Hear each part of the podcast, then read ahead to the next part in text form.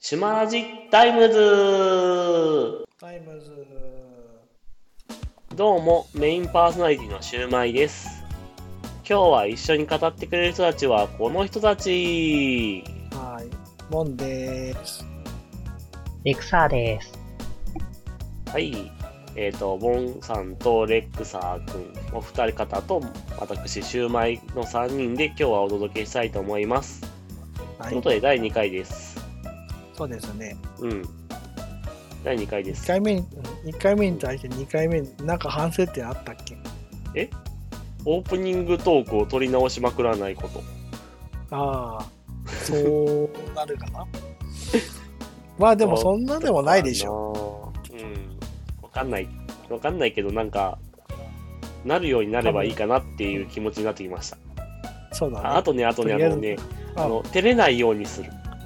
照れないように大事照れないようにするテレア。とても大事かなって思います。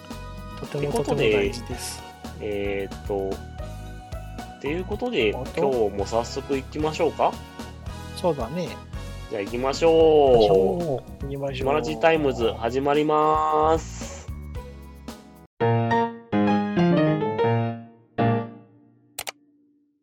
選んで世界の冷凍食品えー、わイーエーイこのコーナーの説明は、ボンさんよろしくお願いします。あ俺なんだっけえっとねはいこのコーナーは世界の冷凍世界中の冷凍食品の中から個人的に気になったも冷凍食品を紹介していくコーナーです。はい、そんなコーナーです。では早速、でうん、で今回は、えーと世界って言ってるけどどっちあのーまずはとりあえず日本のからやっていこうということで日本の冷凍食品についてはい、紹介していこうと思います。はい。和の、で和、のえっ心とが個人的にまずはい、個人的にまず気になあの一番気に入ってよく食べてるやつが、うん冷凍のうどんと冷凍のそばね多分もう見慣れてると思うんだけど冷凍のそばえーあのうどんは確かになんか冷凍のイメージあるけどそばも冷凍ってできるんだねあるある普通にあるへでーいろんなメーカーのところが出してるからあの食べ比べしてみみるといいと思うんだけどはいはい基本的にえっとそば、の方は、えっとどれどれ食べてもそんなに遜色はないけどうどんの方に関してはえっと讃岐、うどんって書かれてるやつがやっぱり比較的あのあうどんの中でも美味しい系が美味しい系かなって思ってはいる。やっぱうどん讃とい岐えうばどん香川ね香川だよね、うん、そうそう。香川香川。私昔讃岐うどんね。讃岐うどん毎日食べてた。う、あれそうんなの冷凍のね、冷凍のうどんがね、一番最初にね、冷凍食品の中ではね、あの質がすごい良くなったの。へーすごいねそうそうそう。あのう他のね、そばとかね、あとよくあるのだと、ピザとか、ピザとかたこ焼きとかあるじゃないあとお好み焼きとかも。はいあの辺りのって、あの辺りのはひひ比較的なんかね、あんまりね、い微妙、ああんまりっていうか微妙なのが結構多多かったんだけど、うどんだけは結構早めにね、あの完成されてきた。えー、なんだろうななんなんだろうそのこだわりなんか、なん、なんだろうね。多分あの、香川の人がこだわったりとかしてるんじゃないの知らない けど。でも、でも本当ね、うど今ん、う今、どんとやつうん、そうそうはいはいはいうんただ、ただ、うどんに関して、冷凍のうどんに関しては、もうあの別に乾麺買わなくても、その冷凍のうどん買えば買って作るだけでも全然美味しいの食べれるから、はいはい日本で食べるんだとしたら、まずとりあえず冷凍うどん食べた方がいいんじゃないっていう。あー日本の冷凍うどんえー、あので冷も凍うどん。冷凍うどんより私冷凍そばの方が惹かれちゃったなそう。鴨そばとかあるよ、普通に。へえ、鴨そば、スープもついてるの、うんスープとかもついてるやつもあるし、あへの今だ今だったら冷凍のラーメンとかもあいろいーあろあっーあるね、いろいろね。てであのなんか具とかスープとかも一緒に固まってるラーメンとかもあるのよ、え、それすごいなぁ。うん、そんなのもあったりするのへーだからそういうのそういうのだからラーメンとかパスタとかうんそういう形になってるのがなってるのが多くてうんそういうのを買ってみるのもありかもしれないへえ。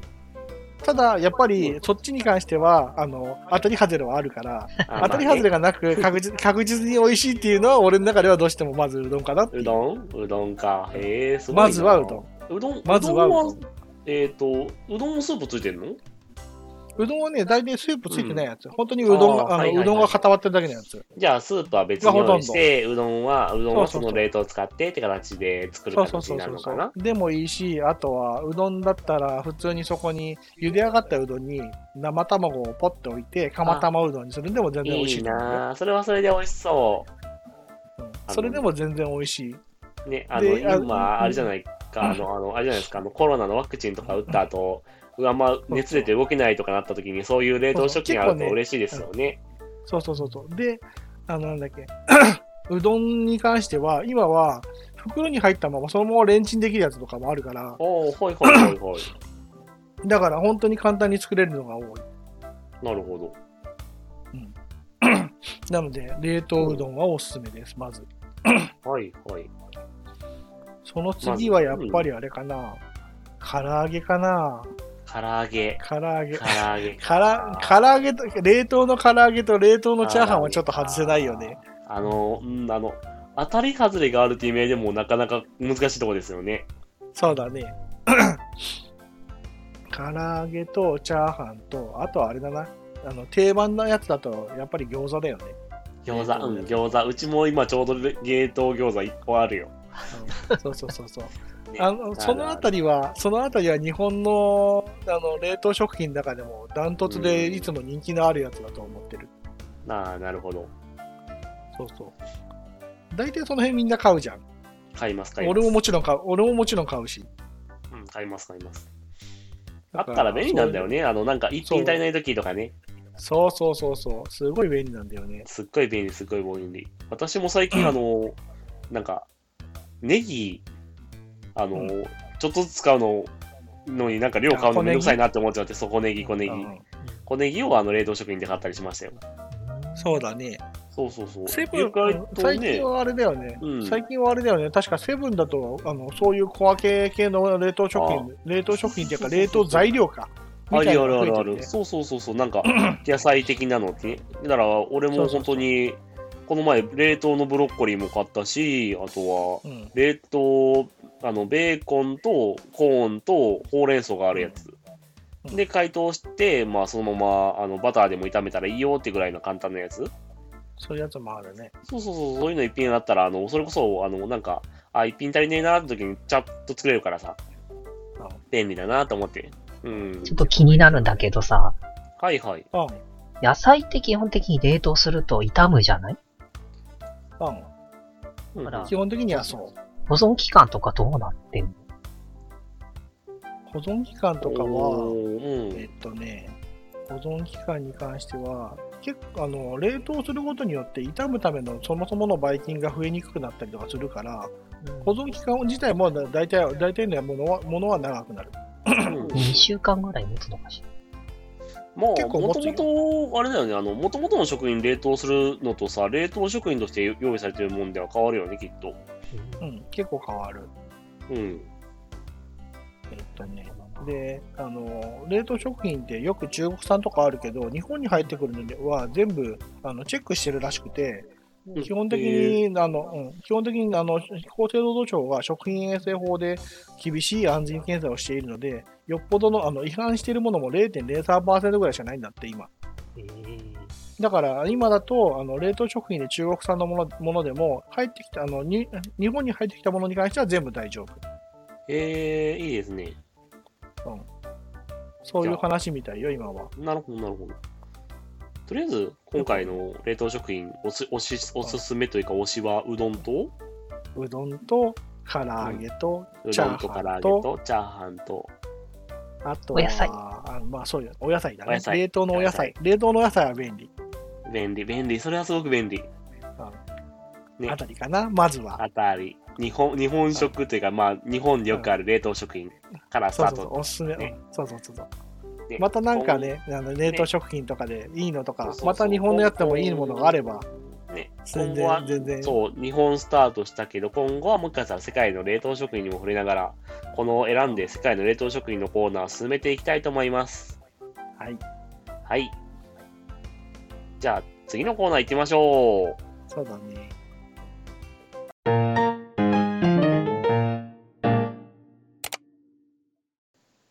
TRPG ってなんだよかっこ仮、かっこ閉じ。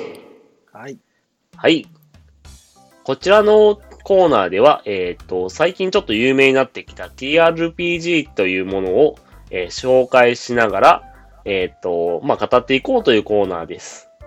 はい早速ですが、TRPG というの聞いてわかります皆さん。そもそも略称答えた方が良くないそうだね。だからもう、テーブルトーク RPG、ロールプレイングゲーム。うんっていうことで、あの、ロ RPG だとみんな聞いたことあると思うんだけど、普通のゲーム、うんそれこそドラクエとか、そこら辺のゲームのことを、うん。な何かになりきって、あの、そのゲームをやることをロールプレイングゲームって言うんだけど、うん。あの、テーブルトークっていうのは実際、あの、ゲームマスターとプレイヤーに分かれて、あの、大、あの、サイコロやらを使ったりして、あの、ゲームをすること、何かのキャラクターになりきって。うん。そうそう。それが TRPG と言います。TRPG で多分、最後に、サイコラ編、結構古いのに入るのは、あの、第三ドラゴンか、そこら辺だよね。ダンジョン DD あダンジョンドラゴンかダンダンジョンズドラゴンズだね。そう、ダンジョンズドラゴンズ。あれが多分一番古いんじゃない多分一番最後だかなうん。ダンジョンズドラゴンは確かボンさんが経験者だったように話聞きましたけど。うん、でもあんまりちゃんとやってないからな。それの派生のしたやつの、えーとハイパートンネルズトロールズっていう、あのうんそれを元にしたものの TRPG だってやったことある。はいはいはい。ただあっち TRPG、はうんちょっとね、あっちはちょっとあの毛色の違う感じで、あのあんまり派手な派手なゲームをするものじゃないから、うんドラゴンとか全然出てこないんですよ。あ、そうなんだ。うんうんえー、本当になん私はうか、んうん。うん、とスライムとか、はいゴはブい。リンとか戦っても多くとかかなーってぐらいの感じなんだけど、レベルが上がるのがすごい遅いから、あ、そあうなれんだ。は、うん、あれはあの冒険を楽しむっていうよりかは、なんかそういう推理を楽しむ方が、あー、なるほどなるほど。私はなんか結構有名なクトゥルフの TRPG なんですけど、うん。クトゥルフ神話ってコールオブクトゥルいフうね、コール・オブ・クトゥルフ。うん。 COC で略されてるやつですよね。あの、クトゥルフ神話っていう、ラブクラフトさんが、の著書の、うんあの、なんだ、なんていうかな、あの、すっごい分厚い。狂気的なホラー、ホラー的なモンスターたちがうようよする世界を生き抜いていく RPG みたいな。なかなか難しそう。うんね、いわゆるサンチェックってやつです。比較的あれだよね、見た目が不気味なのとか気持ち悪いのがそうそうそうそうそうそう。あの、あ、魚の面の男とか、蛇面の男とか、スライムとか。ゾンビとかね。ゾンビとかね。そうね。それと見た瞬間に、あの、心が折られそうな神様とか、そうだね、そんなのもいるね。ニャルラトホテプとかね。うん。あれはちょっと特殊じゃないあれは、くうん、クトゥルフといえばニャルさんって感じだもんね。うん。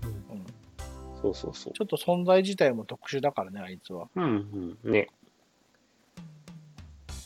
で、えっと、事前に聞いた話によると、あの、レクサ君は、あの、TRPG 実際は経験したことがないというお話なんですけど、なんか、聞きたいこととかありますかうん。うん昔ね、ニコニコ動画で、はいその、うん配信してる人がいらっしゃって、定期的に。はい、はい、うんうんそれを結構まあ、好きで見てて、はい。うんうん内容的にはその、始まりは復興、普通に日常なんだけど、うん。うんだんだんなんかこう、非日常に入っていくっうんうんうんうんてところで惹かれて、うん。うんうん。うんで、あれ始める前に自分のその、なりきる、キャラクターシートみたいなの作るじゃなあいりですか。ますね、キャラクターシート。はい。で、あれが結構楽しそうだなと思って。あー、そうだね。最近キャラクターシートは、ううんんうん。あ、ごめんなさい。あ 最どうぞ高続けてください、どうぞどうぞ。最高とかね、振って、あのうん、いろいろステータス、自分の筋力とか、俊敏さとか決めてね、うんステータス決めたり、あと、設定とか、絵が描ける人だったらなんかこう、見た目とかをこうんうん。う、能力値参考にして描いたりとかうんうん。してたんで、うん。結構なあ面白そうだなと思ってこういろいろ調べたんだけど、あれうんルールブック自体が結構なお値段するね。結構なお値段します。ね、アマゾあれンさんで5000円くらいしてたから、えーってなった。そう、5000円超えるね。そうそうそう。そう。あれ ?COC のさ、メインのルールブックってさ、いくらだったっけあれえっ、と、まあ私持ってるの、ちょっと古い、えっ、と、今の新版じゃないもんなんですけども、それだったら大体、えっ、と、5800円に税です ね。高い。うん、で、それ以外にあの、拡張とかさ、あとなんだっけ、他のシナリオなりなんなりなとかあってさ、うんそっちの、そっちのやつも結構いいお値段するよ、もう1000円、500円ぐらいかな、だいたい一つあたり。サプリメントって言って、なんか、現代社会のルール。基本、クトゥルフのメインルールっていうのが、世界観が、あの、アメリカの、ちょっと古い時代、1970年かな、なんかそこら辺のモダンな時代を設定にしてるので、あの、現代日本とかいうのとか加えるんだったら、現代日本のサプリメントとかがあった方がやりやすいなっていうのが、個人的な意見かな。なるほうん。ど。うんまあクトゥルフ一回参加してみたいって言うんだったら、あの、誰かゲームマスターとかがそういうのを慣れてる人だったりして、まあ、ルールを教えてくれる人だったら、とりあえず聞きながらやってみるのも一つだと思いますよ。なるほどね。そうそうそう。あれ、結構な分厚さでしょ。結構な分厚さだね。辞典上ありそうなんだけど。お重たいですよ。あれ、重たいです覚えるのな大か変なじかだゃないよねかなあれ。ねえ覚えてない。ええ覚えてないで自す。体が、あれ自体が辞書なみたいなもんでしょうん、辞書みたいな。英和辞典とか、あそこら辺の辞典みたいな感じだから、あの、そういう使い方するんだ。そうそうそうそうそうそう。そ、そんなんの、なんか別の付録とかについてる、なんか一枚の、あ、なんだっけな。そういう、なん、なんて言ったらいいのかな。なんか、あの、サプリメントについてくるものがあるんですけど、と、あの、大体ここに、あの、大体狂気の表とか、あの、5ポイントしよしょ減ったら、あの、アイデアロールしてくださいねとか書いてあるのがあったりするから、そっちを参考にしながらやったりすることも多いかな。ええうん。一番大変なのはやっぱりお話作るところかな。ああ、あの、うんあでも、自分で一からお花作るなシナリオら自、うん、シナ大変リだオとシ思ナう。リオ自体のサンプルも一応あるにはあるよあるある。あの、正直でもおすすめするのはね、あの、あの、最初のシナリオをキーパーとかして回したいんだったら、あの、ぎこの、げあの、ルールブックに載ってるシナリオを回すんじゃなくて、あの、ピクシブとかで分かりやすいのが上がってるのも多いので、ピクシブ覗いてみるのが私おすすめしますよ。そうそうそうしあの、絵とか画像とかも一緒に載せてくれてるとこもあるから、ここではこういう処理してくださいねでも分かりやすいから、それはいいかもしれない。うん、そういうのでやってみるといいと思います。うんもしくは、あの、ルルブとかに載ってるシナリオとかにしても、あの、悪霊の家とかだったら、あの、ニコ動とかでよく上がってるから、どういう感じで処理したらいいのかなっていうのもイメージしやすいから、チャチャチャレンジしてみるのもいいと思いますよ。あくまでキーパーとしての意見なんですけど。 あれ別にあれでもいいんじゃないスープでもいいんじゃないの毒入りスープは有名ですね。ああ、でもあれは有名なやつだうねん。うん毒入りスープのシナリオは有名です。そう、あれは、えっ、と、あれもネット上にシナリオの元が転がっているというか、あるあるあるどっかあったと思うので、あったと思う。うん。最初、本当に最初おすすめするのは、毒入りスープとかがいいかな。悪霊の家とかやるより、毒入りスープの方がいいと思います、正直最初は。あの、部屋数が多くないから、あの、難しくないんだよ、処理するのが。うんうんうん。うん。まあ、あとは、キャラクターとか作るのはでも楽しいよね、そこはキャラクターシート。うんね私が見てた動画に出てくる、その、登場人物が10人ぐらいいて、はいはい。結構参加人数も多くて、はい。多い。うん。お話もなんかオリジナルで良かったので、こう、私はね、まだこうルールとかもそんなに理解できてないから、あはいのはい。うん一参加者としてちょっとそういうのに参加してみたいなっていうのはある、はいはい。じゃあ、キーじゃあ今度一回やってみましょうよ。TRPG。ね。そうね人数少なくてもできるのもあるし、うんうん、全然、人数少ない方が進めやすいとこもあるし、なかったらなかったで NPC 足したりとかもそこは、まあ、任せてくださいよ。お願いします。はーい。ベテランだからね。まあ、っていうことで、今回は TRPG なんだよ、カッコ仮では、えっと、まはあい、 TRPG に対する触りぐらいな、こんな、こんなんがあるよとか、 そうそう、そんな感じでちょっと今喋ってみましたけど、まあ、今後もなんか、えっと、まあ、しわかんないことあったら質問コーナーとか、そういう対話形式でやっていけたらなって思ってます。あとはなんか、クトゥルフとか以外にも、こういうボー TRPG あるよっていうのも紹介できたらなって思ってます。うん、そんな感じです。じゃあ、次行きましょう。はい。今なに、今何こ今な に、かぶっちゃった。ああ、ーえっ、と、こちらのコーナーでは、えっ、と、ツイッターのトレンドを見て、あの、気になったものを取り上げていくという感じのコーナーです。です。では、早速やっていきましょう。はい。今回のツイッタートレンドは、でね、どうしようね。でねコロナウイルスの話はもういいよね。みんな見てコるロかナウイルスはちょっと種類、また、いやなかなか種類多いね。カッパかぶって。みんな耳にタコができるぐらい聞いてるだろうし。ねえ。ら。うん散々聞いてると思うよね。あ、ちょっと私でも面白いなって思ったのは小学3年生が作った夏休みの自由研究の絵絵か。ああ。が380万の価値。なんだっ一体なぜ NFT、あの NFT かなんか関わってるやつだあよね、。そう、NFT という仕組みで高値で売れる作品になってしまった。一体何が起こってるんでしょうかそ何が起こったんです、これ。仮想通そ貨れ確か、うんそれね、あの、仮想通貨で販売したことによって、はいあのはい。仮想通貨内、仮想通貨内の、えとしての値段がねあの、仮想通貨の値段も確かに上がっていくんだけど、うんそうんの、えその、なんで、その、なんだ、NFT の、その販売の仕組み自体が、えっ、と、売った人が、うあの買っ買った人が他の人に売ることができるんだけど、あ、そのは時いに、はい。えっ、と、またマージンをつけて売るっていうのができるようになってるのね。ああ、なるほどね。仕組み、仕組みとしてはそういう形になってて、で、あの、その、なんでその再転売した人が、あの、売れた場合、作者にうんう対、その、一番最初に販売した人に対しても、ちゃんとあの、利益が入るような仕組みになってる。ああ、マージンって感じのかそうそう。マージンが、えっ、と、3から5%とかにしてたんだけど、最近だはいとはいすぐに売れちゃって買えないから10%にしたっていう話で聞いてる。へえ。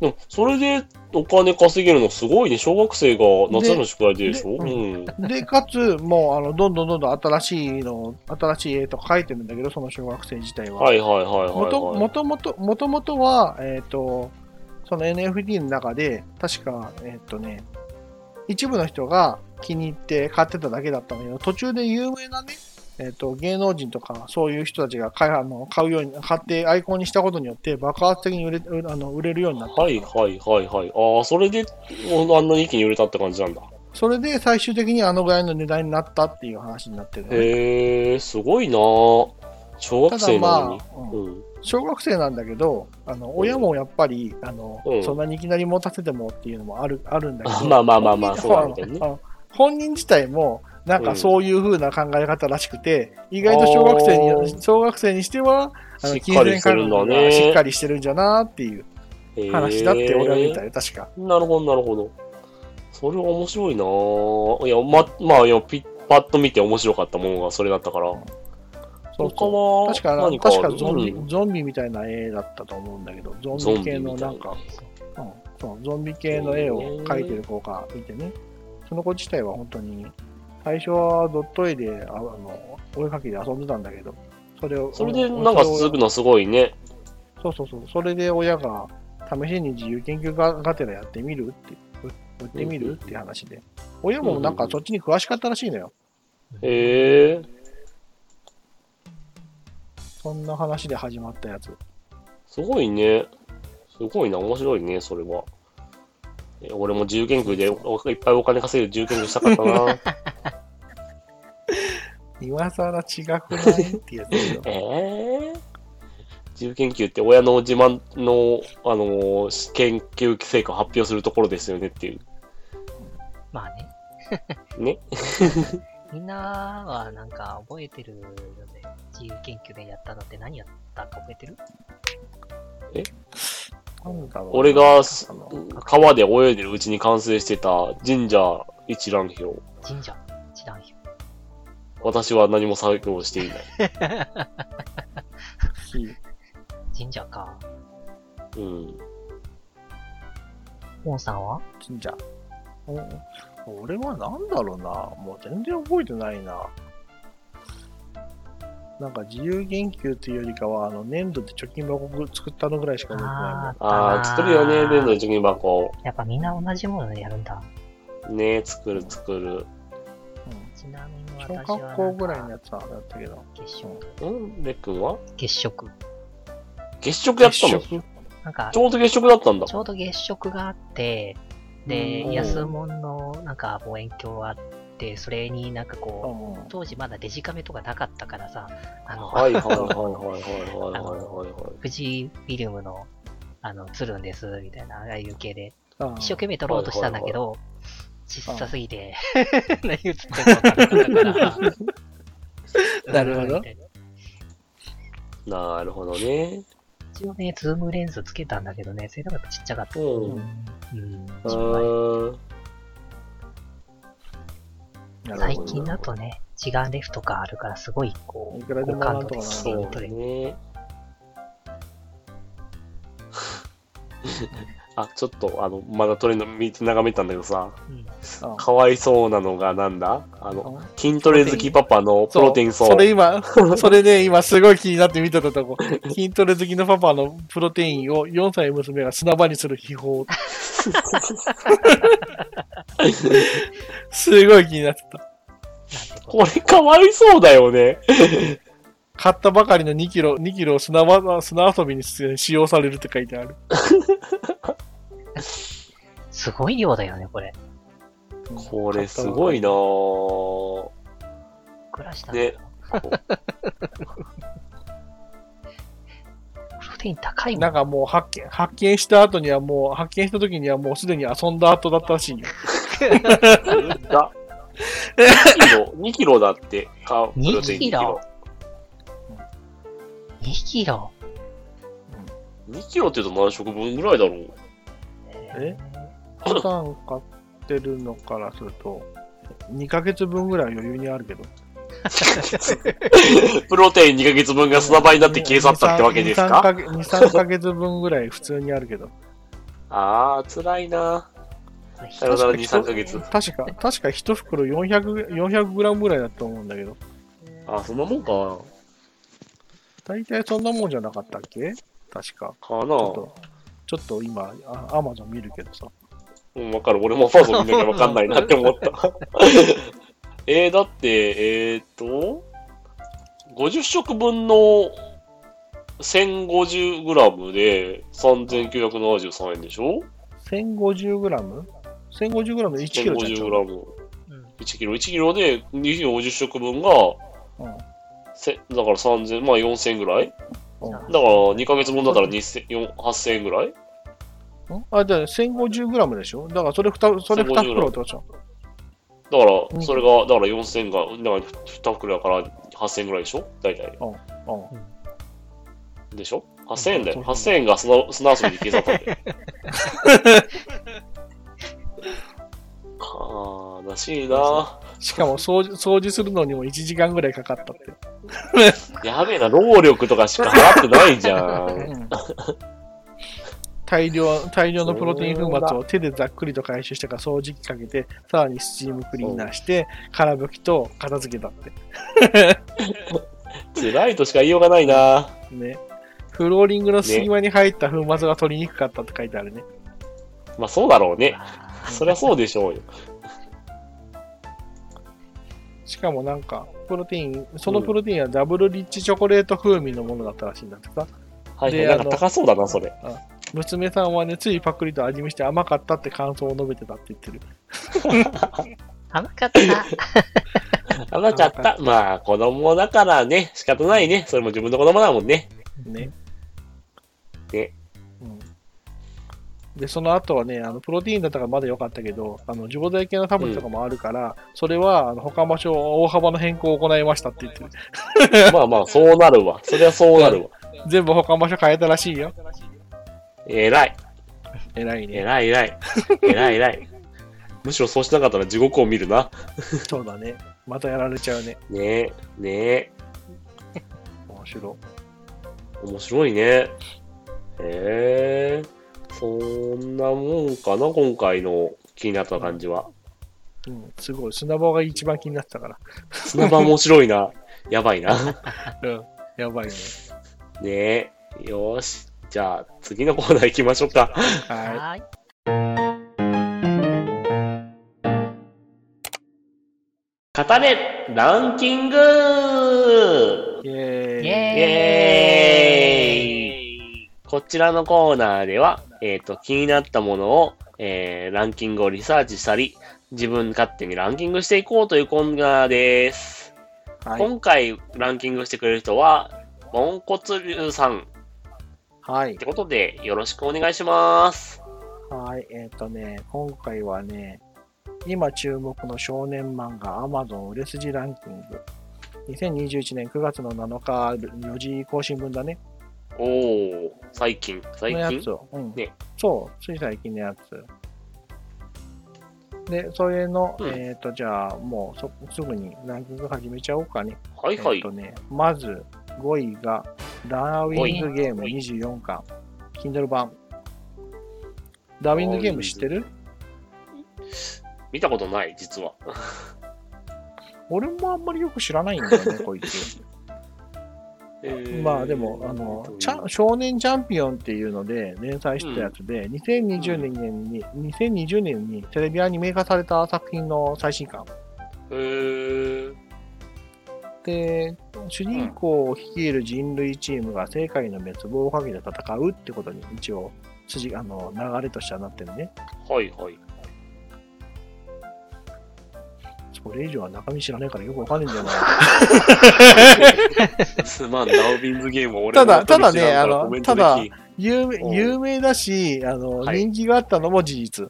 あーあんま、アンプラかなんかであったら見てみようかな、今度。うん。アニメがあるから多分ね、アマプラにもあるんじゃないかなってうんう思んうんうんうんう。じゃあ次行きます。ねえはいねはいえはい、次行きましょ4位。じゃあ4位。次は4位。えっ、とね、最強タンクの迷宮攻略。体力9999のレアスタイスキルレアスキル持ちタンク勇者パーティーを追放されるの5巻。なるほど。はいはいです、これう。も。えー、これはね、もともと、えっ、とね、この、小説家になろうのコミカライズ版で、ああの、うんうん最強タイ最強タンクのってやつが、この、なんだっけユーザーパーティーを追放追放されるって元のやつがあるんだけど、うんうんうん、それの、これは5巻かな、普通に。いくつかね、うこいつ、あの、この話のやつって、外伝版のね、コミックもあるの。あ、そうなんだ。へえう。ん。外伝版のコミックのも、コミックもあって、そっちも結構人気あるんだよね。うんうんうんうんで、その中のへーこれはそう、外伝版じゃなくて普通に本編の方かな多分。はいはいはいはいはい。えー、なんか、よくあるナロー系タイプが感じがする。ナロー系タイ体プの力感じなんだけど。 9999、めっちゃあるな。それに加えてレアスキルがある。レアスキルなんかあるんだね。んあうん、あるんだけど、もともと勇者パ、この主主人公の勇者主人、主人公が勇者パーティーを追放された理由が、あのはいタンタンクとしてはとても優秀なんだけど、うえっん。とね、まあ、体力っていうか、要はう、んシールド、シールド外、あの、この、この話なら外外皮外皮って呼ばれてるんだけど、その外皮が、えっ、と、安定しない、あ安定しないタンクだったのね。あ、そうなんだ。へえ、あはいはい。あ、の、いっぱいあるはずなのに急になくなったりとかあのして、うん。あの、それが何でだか本人も分かってないって状態がうん、状態が続いてたの。はいはい。そのせい、そのせいで、えっと、勇者パーティーから最終的に、あの、タンあのタンクとしてもちょっとダメだ、ダメだからっていうので追放されるんだけど、追放された後に、うんうんあの、その、その外皮がそんだけ削られたりとかする理由が、わあの、理由を主人公はは知って、その、しうん知った後に、えっ、と、いろんな、いろんな行動を起こしていくことで、あの、主人公は、要は、ナロー系みたいに、どんどんどんどん、どんどんどんどん、あの、いろんなところに行った成り上とかがっていくんですね強く成り上がっていくっていうやつなの、これは。いはい。ほーに結構、成り上がり系のナロー小説、ナロー小説が漫画とかよく読んでるから、気になるとこではあるね、うんそういうの。面白いよ。へえで、主人公自体も、まあ、タンクとしてっていうの、まあ、あのネタバレになっちゃうから言わないけど、そのタンクとしての、その、レアスキルの能力が結構、チートじゃないけど、結構強い感じなんだけど、強い感じだから、そういう意味でも、、うん、それなりに面白いかもしれない。普通の、なんかあの、ゲームとか M- MMORPG でいうタンクっていう立ち回りだけじゃないって感じの、こう、あのはいはいはい。能力、能力とかな、あの、ストーリーになってるから。なるほど、なるほど。たタンクが、なんか、逆に言うとアニメとかってよくアタッカーとかそっちの入る職が多いから、タンクっていうのそは、うそこに焦点当たるのは面白いかもしれませんね。そうそうそう。ねで、じゃあ次はい3位いきましょうか。次行きましょうか、 3 3位位。が、3位が、えっ、とね、ジャンプコミックス、ジャンププラスの史上初の、えー、と話題作の単行本らしいんだけど、それのルックバッはいはいク、Kindle 版。ほう。で、この作者自体はね、あの他の作品でね、結構有名になってね、チェーンソー、チェーンソーマンってつい最近アニメになった、アニメ化、アニメが始まったんかな、確か。うんうんうん。の、なあんか、の、その、うん。そうんの作聞品いたこの、とは、えーうん。その作品自体がもともとの、えっ、と、なん結構このさこの作者の藤本達樹さんの中ではは結構有名な、有名なやつで、それはアニメ化になったんだけど、これは、うんあこの、このなんだっけ、えっ、と、ルックバック自体は、それの、その人が書いたやつの新しい、最新の読み切りの、読み切りのやつ。あ、読み切りなんだ。これ読み切り。へ ー。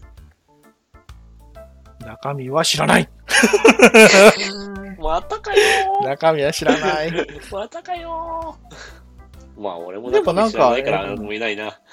でも史上初となる1日で250万の閲覧閲覧数を突破した話題の話題作の単行本って言ってるから、なんかみんな興味ある部分があるんじゃねえかな。おー身近なかもしれいね話なのかな、もしかしたら。ああ、はいはいはいはいはい。そういうエッセイ的な感じなのかかもしんない。な。なるほどね。はい。じゃあ2位に行きます。はい、2位。 2位。2位はね、呪術廻戦の17巻、Kindle 版。出ました か、呪術廻戦。呪術廻戦。呪術廻戦来ちゃったか。これはうん。まあ。これはまあ、なんかもう有名、有名だしね。有名だあんねま。り、あんまり言うこともないけど。ねただ、あの、今年の12月にまた劇場版アニメやるらしいよ。はいはい。えーっと、確か劇場版アニメってあのーなんだっけ、ゼロって感じでしたっけなんかゼロってい俺はあんうか、まりなよんく知からない。前日談、前日談っていうか確か、俺もちょっと自信ないんだけど、あのーうんえっ、と、主人公たちが始まる前の時間軸。で、別の主人公が、別の人、別の登場人物が主人公だったはず。へーうん。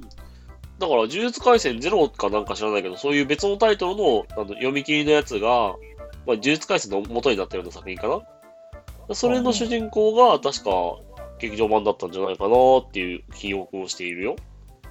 なるほど。間違ったらごめんね。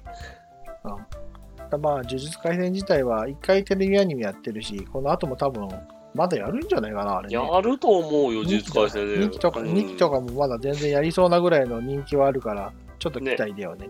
うん。オープニングエンディングがちょっとおしゃれ、オープニングエンディングちょっとおしゃれだったよね、あれ。おしゃれだアねニ。メ。ね、ちょっとあれは好きだおっしゃれなやつね。あよし、じゃあ1位行こうか。た。はい、1位。 1位はね、えっ、とね、怪獣8号の4巻、Kindle 版。はい。怪獣8号。うん、怪獣8号っていうやつがあるんだけど、これは少年ジャンププラスで連載してるやつなんだって。はいはいはい。少年ジャンプ。強いで少す。年ジャンププラスで連連載してるやつで、なんか史上最速で累計400万部を突破した人気作らすしい。ごいな、400万部も突破したんだ。へえ。めちゃめちゃ売れてるらしい。でも俺は知らない。アニメぐらい、テレビアニメとかになってくれないとさ、あの、ある程度、ある程度わかんないっていうのはどうしてもあるよね。ね、最近だとなお、最最近。近だと、最近だとなおさら、あの、アマゾンのコミックスとかに並んだり、並ぶとかさ、なんか知らないとちょっと、さいうん、近くにね、あの、本屋さんがないってのもあってね、なかなか見なくなっちゃった。ああ、それはそうかもしれないね。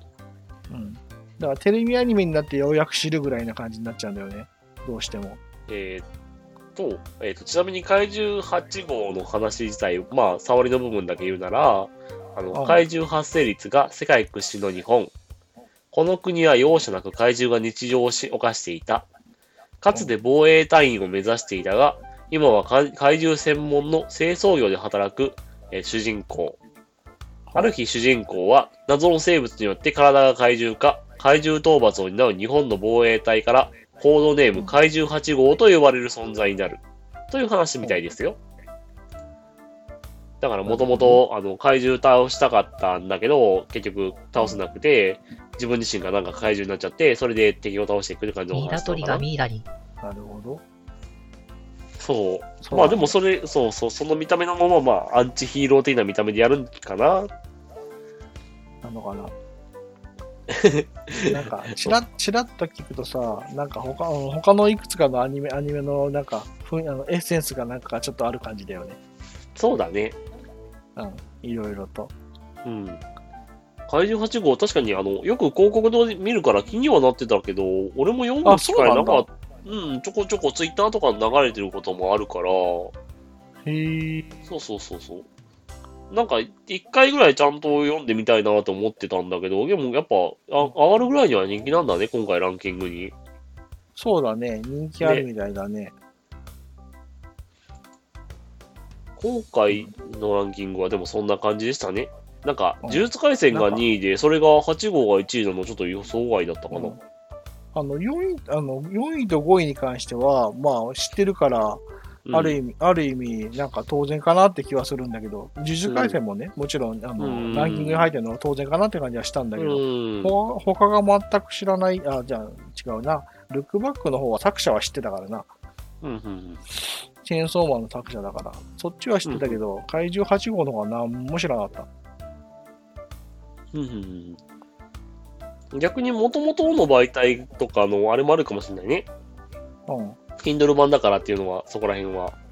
そうだね、Kindle 版だからっていうのがあるかもしれないねう。ん。 Amazon のランキングだからどうしても Kindle の方が売れるんだろうね。そうだね。他の、あの、一般的な本で取るのとはまた、あの、入荷とかも変わってくるだろうから、あれかもね。うん。とまあ、こんな感じですね、今回のそうですね少年漫画今回のランキングははい。じゃあ1位は怪獣8号、4巻かな4巻だね。が1位でのした Kindle。版が。はい。はい、Kindle 版。うん。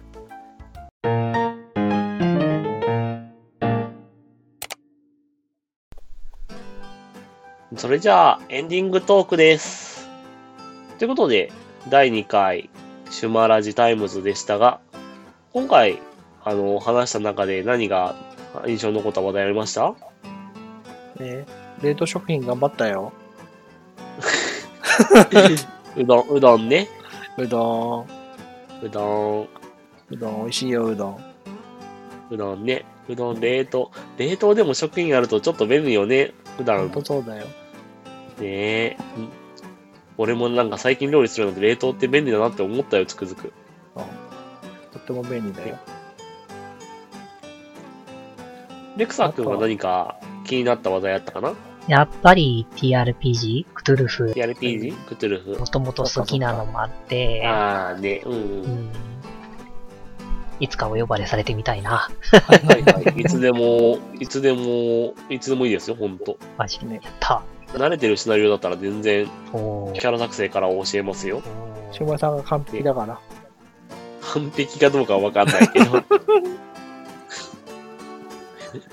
まあ一応、あの、コーナー、コーナーの TRPG なんだよのコーナーでも、まあキャラクター作りとかも含めていろいろ説明できたらなとも思ってるし、楽しそうみ。だまねあ。それ以外でも普通にね、キャラクター作成しながらやっていければいいかなって思ってます。ダイスとかの話も、俺はなどうんだっけ。どうしあてものうんうあとは、ステータスボードの話とかも何もしてないからね。そうそうそうそう、そこら辺はね、また実際いろいろ見ながらやっていけばいいのかなと思ってるけどね。そうだね。うん。まあ、いろいろそこに、あの、それに適したサイト、ウェブサイトとかもあるから、そっちを頼ってやるのが今はやりやすいかな。うんうんキャラクターシート作成とかにしても。ドドンとフなくなったんだよね。うん。ドントフ、あれなくなったんだっけなんか違う新しいのになったとか言ってたあよあ、うなかもしれない。俺、あの、うちらのタクで役やってんのは、あの、ディスコードでタク作ってたから、えあーの、ダイスボットとかね、あの、BGM ボットとか突っ込んでやってること多かったかな。そうそうああ、そういそうい。ね。雰囲気大事。そう、雰囲気大事。あと、うん、あとは、今はもうダウンロードできないけど、あの、TRPG 用のステタス、ステタス用のツールとかあって、それが便利だったよね。お世話になりました、あれには。ぜひ、あれは、あの、ね、また、ああいうのの同じようなサプリ、あの、アプリメン、アプリ出たらいいなと思思った。うんシュマイ君がね、俺にね、フトゥルフのね、ルールブックを買ってくれればいいんですよ。あれは俺のやつ送りつければいいんでしょ それはそれで違うでしょって、だ から、二人とも見れなきゃダメでしょっていう話したじゃん、お前。あでも、買うなら新版もちょっと買いたいんだよね。今持ってる旧版とルールが違うからそうださ。うん。あそうそう、幸運の、幸運の値とかも変わってくってるからさ。まあ、そこらそ辺んなも。違うんだ。そうそうそう、違うよ。あの、なんか、今までだったら、その、まあ、精神力の何倍とかだったけど、そうじゃなくて、まあ、幸運の値がちゃんと設定されてて、で、幸運、それ、なんか成功すれば成功すると、なんか次が外れやすくなるとか、なんかあったような気がする。ちょっと新版ルール特殊なんですよ。へで、クー。トゥルフの話しちゃうと、遠遠に話しちゃうからダメだ、そうだね。ねそうだエ ンねデ。ィング、エンディング。あとは、じゃあ、あとは何今何今何は、私、あれですよ、あの、プロテインがかわいそうだなって思いました。ププロテインがね。ロテインかわいそうだなって思い ました。プロテインがとにかくね、なんかもう、あの、最初見た時はなんだ、なんだこれと思ったんだけどさ、ねあ、あ、あってなった。プロテインって言われて、あーってわかるあよっねて。なったも。う飲んでる人しかわからない、あ んなの。かわいそうみたいな。 さよなら8000円だね。ね。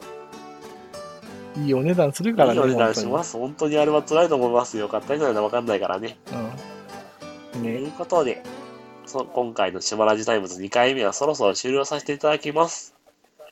はい。はい。今回は、あの、私、シューマイと、はい、ボンです。ゲストのレクサーでした。 3人でお送りさせていただきました。